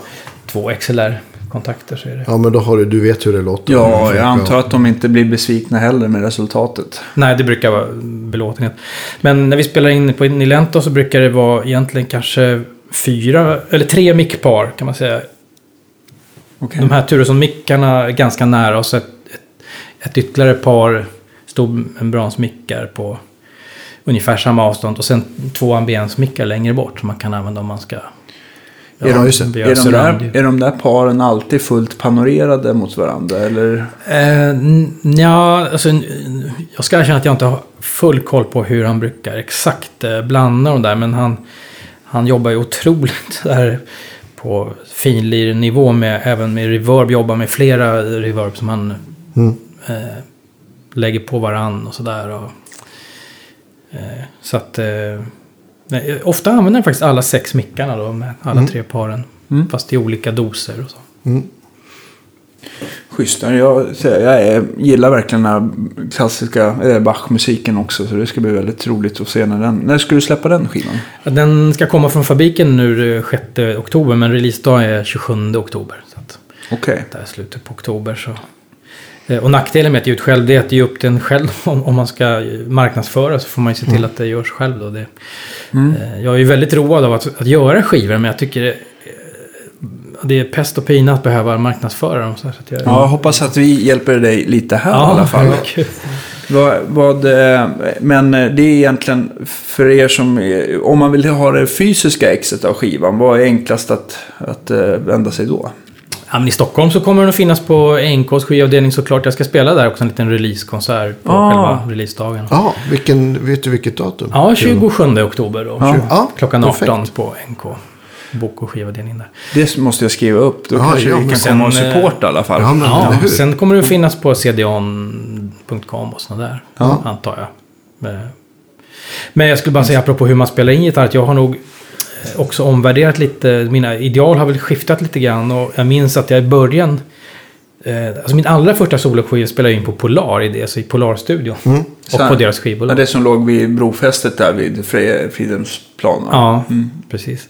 Och sen gjorde jag några skivor på Proprio. Så jag minns att jag då var livrädd för alla sådana här, vi pratade ju om gnissel förut, alla de här friktionsljuden och eh, sånt där som ju hör till gitarr. Men det är klart att man, man försöker ju putsa bort så mycket sånt där. Men jag minns att jag tvingade ju tekniker att backa med mickarna. Så, eh, så att det till slut blev det nästan absurt. Eh, jag minns en skivspelning gjorde vi i ett kapell i Ulriksdal. Där hörde man till slut bara så här fågels... Man hörde luftballonger, tåg, bilar, båtar utifrån sjön och fåglar och, och lekande barn. Och så i, någonstans kunde man också ana lite gitarr. och nu har jag mer och mer eh, vågat eh, gå nära med micken så att man får den där kontakten. För att det är väl, tycker jag har varit en sjuka när det klassiska skivor. Att man, eh, att man inte alltid får den där närbilden som kan vara väldigt härlig också. Så, Okej. Jag tänkte att det skulle ha utvecklats någon speciell plugg för att ta bort gnissel sådär som Ja. mutar Alltså, bort det, det. alltså, Men det är, en ja, multibandskompressor kan man väl... Eller någon typ av deesser kanske snarare. Ja, men det, det, kunna- det, det kan man erkänna att det har använts ibland. Ja. Knep för att, om, det, om det kommer på ett störande ställe så, Ja. så går det att trolla bort Ducka en del bort av det. i alla fall. Ja. Det kan man göra. Ja, men en deesser borde ju gå att ställa ganska bra. För att Mm. göra just den. När du spelar in solo på stycken här, har du alltid utskrivet då framför dig noter och hänger med? Eller har du eh, pluggat in allting not Ja. för not i huvudet? Det, det varierar ju, men allting sitter ju i huvudet. Men om det är jättemycket material som det här Bach-materialet. Var ju, det är ju över två timmars musik. Så att då, då, då blev det faktiskt att jag hade noter på allting framför mig. Annars spelar jag nog helst utan till. Mm. Det tycker jag känns bättre. Spännande. Jag ser verkligen fram emot att höra den konserten. Ska bli. Men det, hur, hur lång instuderingsperiod är det liksom på ett sånt? Det, det är ju ett massivt I det här berg fallet- av musik. I det här Två fallet var det timmar. 15 år kan man säga. Ja. Det började med att jag hade en student på musikhögskolan. Jag var, undervisade ju där under fem år. Ja. Och då hade jag en student ganska i början där. Så att det är ju alltså, jag började 01 så att det är ju över 15 år sedan. Och han kom och spelade en sats ur en av de här Bach-sonaterna. Och eh, i en, en sån välkänd utgåva. Och, Eh, det är ju musik för soloviolin. Och det handlar om att göra om det för gitarr på ett trovärdigt sätt. Och jag tyckte, vi satt och ja, skärskådade den där notbilden. Jag kände att här kan man nog kanske förbättra lite grann. Och så gick jag hem och petade med den där och gjorde min egen version av den satsen. Och sen slutade det med att jag liksom några år senare hade gjort alla de där verken. Och, eh, och sen höll på med instuderingen. Så att, ja, men 15 år ungefär kan man säga. Mm. Men, men då har du gjort så att de, de säljer du också noter på. på De kommer att komma ut också nu här under hösten på, Ja. på Germans musikförlag. Min, För- min bearbetning då. Jag såg det på, på din hemsida att det finns väldigt mycket material som du har, har ja, vad säger man, tagit fram eller arrangerat. Mm. Eller, Det är nästan ofta så när jag spelar eh, kammarmusik. Eh, eller liksom överhuvudtaget om det inte är originalmusik för solgitarr. Då, för då använder jag ju befintliga noter. Men om det är kammarmusik. Jag gör ju mycket transkriptioner. och eh, Att jag spelar nästan alltid från egna noter. det är ju ett sätt att... Eh, ja, dels är det ett sätt att eh, lära sig musiken. Ti- tidskrävande men effektivt sätt. Och sen är det ju... Blir ju lite mer mitt på det sättet. ja, men visst. Ja, men det är lite grann... Jag tänker att det blir så här, att pussla ihop det där själv blir att man kanske känner att man, att man äger musiken på ett annat sätt. I och med att du har gjort arren själv också. Precis. Eller att det finns naturligare i kroppen då. Ni två har ju en sak gemensamt, ser jag. Och det är ju att ni är ganska måna om er högerhand. Ja, du har, odlar också naglarna. Ja, ja, det här är ju plast. Mm, Okej. Håller du också efter det så här att du går eh, på nagelställen och får dem eh, eh, förstärkta eller? eller En gång har jag gjort det när, det var akut, bröt en nagel och då fick jag tipset. För då var jag inne i Stockholm, då sa jag men gå till Stureplan där i Sturegallerian har de sådana här nagelskulptriser. Och, och eh, då fick jag hjälp och det funkade ju faktiskt bra. Men de var ovana, de brukar ju vara, de får ju oftast uppdraget att göra tio naglar, eller Ja, hur? exakt. Här fick de göra en. Ja, eh, jag nej, men annars försöker jag undvika det. Men eh, på den tiden jag eldade med ved hemma, då, då var det alltid när man hanterade de där vedträna och slant lite, så Ja, just slog man alltid av en nagel. Så Ja. att det, Spelar du ofta av naglar annars? Eller, eller får du nej, hålla- spelar väl i princip aldrig av dem, men, utan det är såna här vardagssituationer då som, Ja. som de går av. Jag har för svaga naglar så jag, jag har liksom inget val. Jag måste. De, och så, I och med att jag spelar elgitarr också så den här nageln är väldigt tunn av sig själv. Ja. Att även om, ja. Det vet jag precis. Jag, eh, jag, vet, inte vad det var för plektrum. Jag använde ett väldigt litet plektrum i många Ja. år. Innan jag fattade att det är därför som den här pekfinnageln. ja, och särskilt på den sidan. Ja. Just. Ja. Jaha, men, Men- är alla dina skulpterade? Nej, bara de tre. Så, eh, inte på tummen. Jag spelar, eh, har tumplektrum istället. Mm. Men det är ju, ja, jag spelar ju annan musik så. Det blir annan, annan fattning och annat. Mm. Men jag tycker att det, det funkar bra. Men är det inte Jag, också jag, lite... hade jag haft starka naglar skulle jag haft mina egna såklart. Men är det inte att just för to, tonbilden på nylonslängat vill man väl ha lite mer av, av fingertoppen också i själva anslaget? Eller är du ute och cyklar? Nej, men lite Nej. grann. Ja, precis. Eh, om, och, det gör ju också det om man har för lång nagel. Då blir det lite mer plektrumkänsla. Ja, just det. Ja, ett knäppigare ljud kan... Ja. Men det är en märklig grej att vi, jag har alltid intresserat mig för just tonbildning på gitarren och tycker att det är viktigt att det, att det klingar vackert. Men däremot har jag, har jag under många, många år varit helt okunnig om hur, varför det låter bra om elgitarr ibland och varför det inte låter bra ibland. Och, eh, en sån här som Mattias Torell som har gått till botten med, med det där. Jag, jag fattar inte att jag inte har liksom själv försökt lära mig av sådana som kan. Eh, och det var bara för något år sedan jag till exempel läste om den här liten, det är någon preamp som man ofta använder till elgitarr. Så finns det något, något gammalt eko, vet ni vad jag pratar om? Ja, just det. Då, så köpte jag en sån här box som simulerar det. Ja, en. EP-booster. Ja, ja, just det. Ja. Och plötsligt så, det går inte att säga vad det är, men plötsligt börjar det låta bra liksom. Ja. Och jag var ju också den där generationen som använde sån här multieffekt när det kom. Jag sålde alla gamla fina boxar när den här Ja. Roland... eh, DP8. Ja, precis. Ja. När den kom. Eh, och eh, gud vad man har förstört sitt gitarrljud med, med liksom dåliga boxar och sånt Mm. där. Så, så nu har jag... eh, Det är därför jag, jag försöker lite mer nu lära mig. Det är väl för sent i mitt fall. Men, men, Nej, men det men- finns ju en anledning till att när, när man går och lyssnar på Mattias Torell till exempel. Mm, Då, att det är fantastiskt vad, vad det låter bra. Ja, men man märker med, med Mattias, det som jag tycker är så charmigt med honom, det är att han har sin, till exempel sin lilla deluxe, eh, tweed deluxe stärkare där som låter helt fantastiskt. Och så, så har han ett element där och så, så bara, nej men det är nog dags att kona om det här elementet. Bara, Jaha, men när gjorde du det senast då? Nej, det var väl förra året. Ja. Du vet, så här, det är ju ingen, jag känner ingen som håller på på det sättet i alla Nej. fall. Så han är ju verkligen så här, det är yttersta spjutspets. Men han menar väl till och med att olika batterier låter olika bra i boxarna och så här. Det För finns ju, fussar? ja, absolut. På Definitivt. fassar gör det det. Finns ju nog de som är ännu extremare. Jag, jag kommer alltid direkt att tänka på han amerikanska gitarristen Eric Johnson. Ja, just det. Som liksom så här, han, han, på hans pedalbord så har han ju liksom, det ser ju ganska märkligt ut för att han liksom har vridit kanske vabban och nå overdrive mot varandra för att det, det låter bättre och, och jag vet inte, det är bara så himla... Någon, någon pedal har han också tagit bort skruvarna och ett gummiband istället. Ja. Ja, det, ja, det, Det låter bättre. Och sen så framförallt att olika typer av batterier gör stor skillnad. Men det vet jag. Det pratade vi med de här fasta älskarna att just de här brunstensbatterierna ska tydligen säga på ett litet annat sätt. Så att det, det stämmer nog. Hur, hur, men eh, hur ser elgitarriggen ut idag då? Om du har slängt ut alla, eh, om vi bortser från Kemper, om du får koppla in i din favoritstärkare, eh, vad, vad finns på Ja, men jag har där? två olika pedalbord. Ja. Det, det första satte jag väl ihop då när jag eh, kom på att det duger inte med de här multi-effekt-grejerna. Utan, Mm. och där har jag har en, en rördist. Alltså nu, jag kommer knappt på vad de heter de här grejerna. Och någon kompressor och en sån här crybaby wow och en volympedal. Och, Okej. och ett eh, boss delay och lite basic grejer. Men sen satte jag ihop en specialrigg för att spela den här elgitarrkonserten här om Ja. året. Då köpte jag på mig, det var då jag skaffade den här preampen som bara liksom touchar upp. Ja, just det. Och vad är mer på det? Där, där hittade jag en gammal distbox som jag hade köpt för jättelänge sedan. En röd som, som, som, som låter jättebra på sån här riktigt så här megadist. Liksom. Jag kommer inte ihåg vad den hette. Röd, men vet du vilket märke det kan ha varit? Ja, om du säger det så kommer jag känna igen. Med vanlig liten storlek och typ tre rattar eller? Ja, ja. vita rattar var det. Röd, Oj. Åh, röd, vita rattar. De, den finns, de finns fortfarande kvar, men inte just den här modellen. De, den har utgått tydligen. Mm, Det här kände jag att det här borde vi här kunna. borde vi kunna. Ja, men det gör vi inte just nu. Men däremot den här rördisten jag funderar på. Kan det vara en sån här äh, gammal äh, tube driver? eller Nej, den, nej, nej, den heter eh, H- HP... Fan, åh, de gör förstärkare. Hughes. Kettner?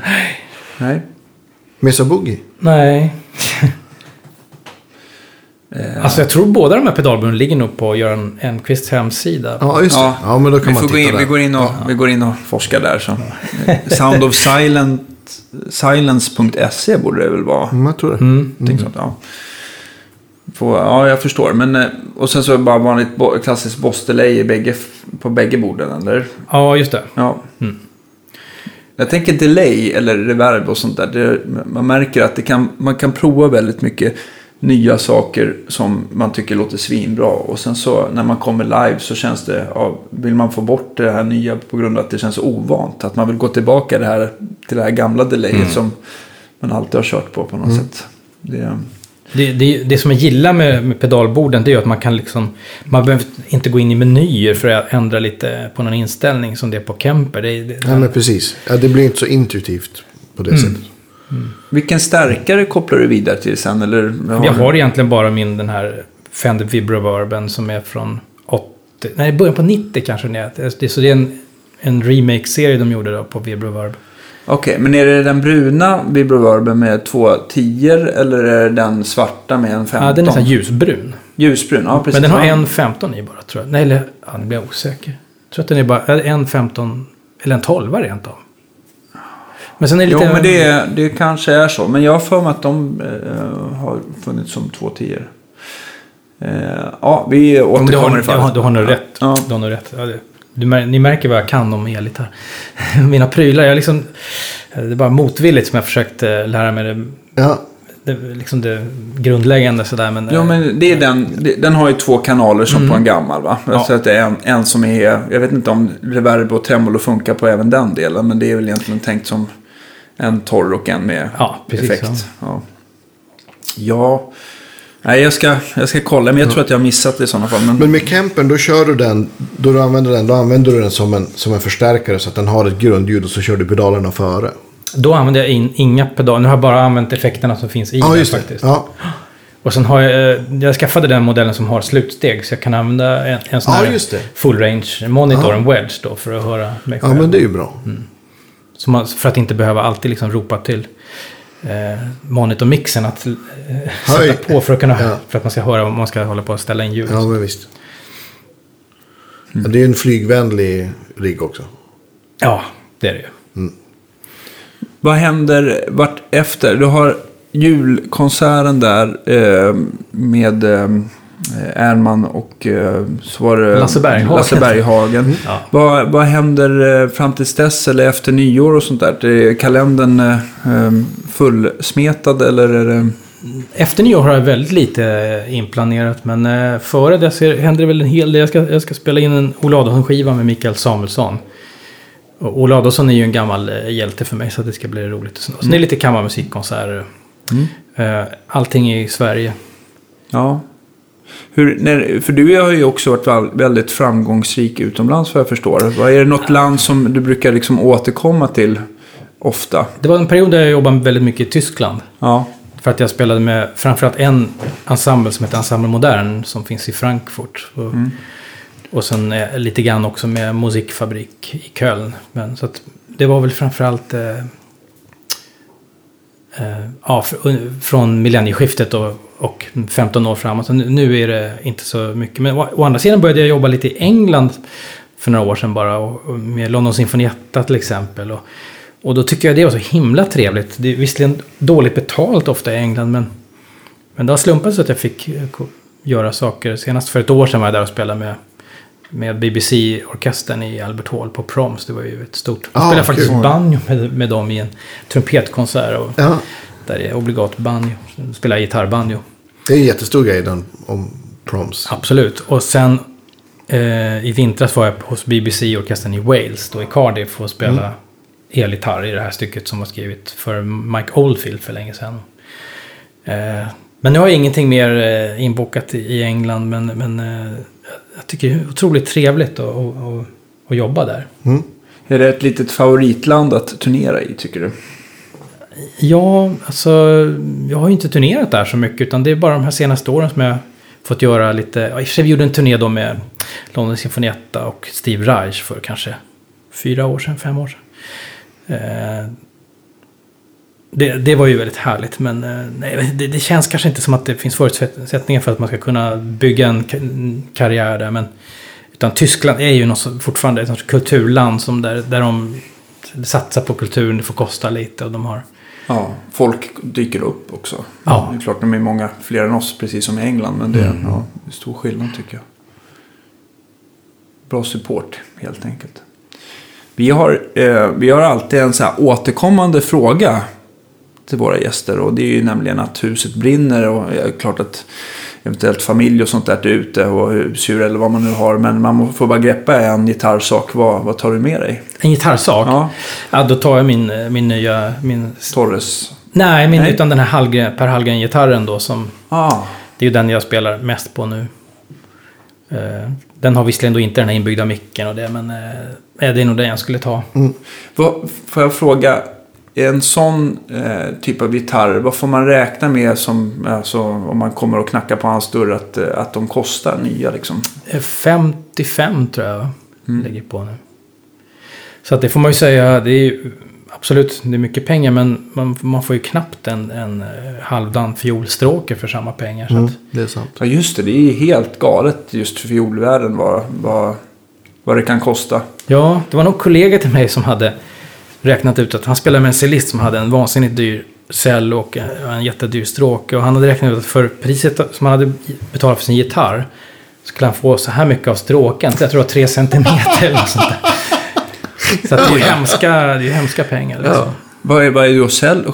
Alltså, är stråken så otroligt värdefull? Alltså, eller är det fortfarande en liten del av hela instrumentet? Om man, att, oj, Nej, men en, en, en riktigt fin fransk stråke, de, de, de, de kostar miljontals, eller i alla fall flera hundratusen utan vidare. Kanske en miljon för bara stråken kan det kosta. Jag tror att jag har pratat med någon violinist om det- detta, att det är så bisarrt. Men jag vet inte vad det är som gör det, att det är extremt tidskrävande eller, eller att det bara är en, en, en, en dyr sport, eller vad man ska säga. Ja, men det, är väl, det är väl, tror jag, som med själva stråkinstrumenten i sig, att de byggarna som, som inte finns längre då, liksom att det... Eh, att det faktum att det inte går att framställa fler gör att det, det blir liksom... Efterfrågan är så Ja. stor. Ja, Tillgång och efterfrågan helt enkelt. Ja. Men, Ja, jag är glad att gitarrgrejerna inte är sådär astronomi höga i alla fall. Men det, ja, det kanske kommer dit en vacker dag. Ja. Tänk om plektrumen kostade 200 000. ja, det vore jobbigt. ja, diamantplektrum. Ja, det skulle bli dyrt för mig som tappar bort så himla mycket i alla fall. Ja. Mm. Stort tack för att du, Ja, att du ville vara mycket trevligt och på återseende. Absolut, Ja. vad kul det var. Kul Ja. att få nörda ner sig lite. Ja, det Ja, men verkligen. Det var precis det vi ville. Och eh, än en gång var det 27 oktober på NK för er som är i Stockholm då. Så får ni, Då blir det Bach. då blir det Bach. Ja, En favorit. välkommen. För en sak som jag undrar, eh, faktiskt som jag tänkte att jag skulle fråga. Alltså inom elgitarr, där finns det så himla många liksom, olika spelsätt och typer av gitarrister. Allting från de här supervirtuoserna till de här eh, bluesbändarna. Kan man säga att det finns det i den klassiska eh, eh, den lånsträngade världen också. Att det finns de här superekvilibrister. Jag förstår ju det här eh, skillnaden. De som är mer inne på Bach och de som spelar flamenco. Att det är två helt olika spelstilar. Va? Men är det, är det mer än det eller? Ja, förstår du min dumma? Jag känner mig väldigt dum men samtidigt. Nej, det ska du inte göra alls. Jag försöker liksom... Mycket bra eh, fråga. Jag, jag tänker att eh, när jag växte upp då var det ju... Ja, Segovia höll ju fortfarande på sådär. Men annars var det ju två gitarrister som var så ojämförligt mest berömda. Och det var Julian Bream och John Williams. Just det. Mm. Och de hade ju rykte om sig att, vara, att i den ena då var otroligt virtuos och hade lätt för sig. Och den andra hade mycket jobbigare. Och det var då Julian Bream. Och det, det kan jag ju vittna om att det stämde ju. Så jag har ju hört båda. Eh, Det var inte så länge sedan John Williams var i Uppsala och spelade. Och, Och på gitarrfestivalen. på gitarrfestivalen. Ja. Och jag till och med fick uppdraget att intervjua honom på scenen. Eh, och dessutom var lite moderator så att publiken kunde ställa Ja. frågor till honom. Och, och, att, och han, då tog han vid något tillfälle upp gitarren och spelade lite. Och bara att se honom spela är så otroligt... Eh, Det är som en dans. Ja, nej men det, det, det smittar. Det är roligt sen när man tar gitarren då, då känner man själv ja, men det är inte så svårt att spela gitarr. Vad Men sen går det ju Ja. över tyvärr efter ett tag. Nej, men det, han har så lätt för det där. Men jag frågade, stämmer det där som sägs att du inte behöver värma upp för en konsert? Och, nej, då sa han, nej men Eh, det stämmer inte. Jag brukar göra så här. Så sträckte han ut fingrarna och tände lite på dem. Så att, så att det, oh, det behöver jag nog göra så. Nej, men, och sen har jag ju också hört eh, Julian Bream spela eh, både när han har varit i kanonform och spelat fantastiskt, men, men också när han haft så jobbigt va, och knappt kunnat ta sig igenom stycken. Och det har varit plågsamt. Men han hade ju då också rykte om sig att, vara så, att spela så uttrycksfullt, vilket ju Mm i viss mån stämmer också. Om man jämför hans skivor så är det ju, man slås ju av att det är så fantastiskt uttrycksfullt. Och medan Williams kanske har prioriterat eh, det, det, är det är lite mer mekaniska. Så här. Men jag tyckte nog, jag har hört också Williams spela fantastiskt fint på konsert. Så att det, det är ju två otroligt fina gitarrister verkligen. Så det är väl svar på den frågan om det finns. eh, De representerar väl i så fall. Hur lägger sig Sölcher i det här sällskapet då? Ja. Är det mittemellan eller är det något eh, mer likt den ena Ja, andra? nu frågar de om min eh, husgud sedan 1978. Sen- Sen jag för- första gången hörde Göran Sölsjö spela. Ja. Och då var han ju, det var precis sommaren innan han vann den här tävlingen i Paris. Så att Ja. För mig var han helt okänd. Jag var 17 år och skulle precis börja på musikhögskolan och var på Ingesund på ett, lite gitarrakademi. Och så kommer den här killen in och spelar. Och, och jag, det var en sån här chockupplevelse. Jag hade inte trott att det var möjligt att spela gitarr på den eh, nivån som, som han gjorde då. Ja, vad coolt. Ja, det var helt eh, omtumlande och eh, ja, det glömmer jag aldrig. Nej. Och det, det, det sitter ju i så att nu när jag får ibland spela duo med honom så... Eh, ja, Shit, det är han. Ja, det är han. Nej, men eh, så att han är, ju fortfarande en, en stor förebild på många sätt. Men Han, han har ju rent tekniskt samma lätthet som Williams kan man säga. Han är ju uttaget lätt för motoriska och eh, han är ju till exempel ut, utmärkt golfare med handikapp 3 eller något sånt där. Okej. Jaha, ja, där ser man. Eh, man kan inte säga att han därmed inte skulle spela uttrycksfullt eh, som Bream. Utan han är ju nog en, en, en drömkombo av allt. Eh, Ja. sådär, så. Däremot insåg jag vid någon tidpunkt att jag kan aldrig liksom bli som han. Så att jag har ju inte...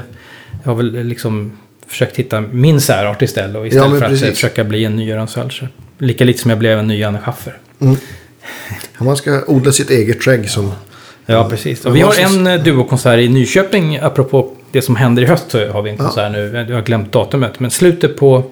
Jo, jag undrar om det är kvällen före min konsert på NK. Okej. Så 26. 26 oktober, så är det. i Nyköping. Ja. Var någonstans?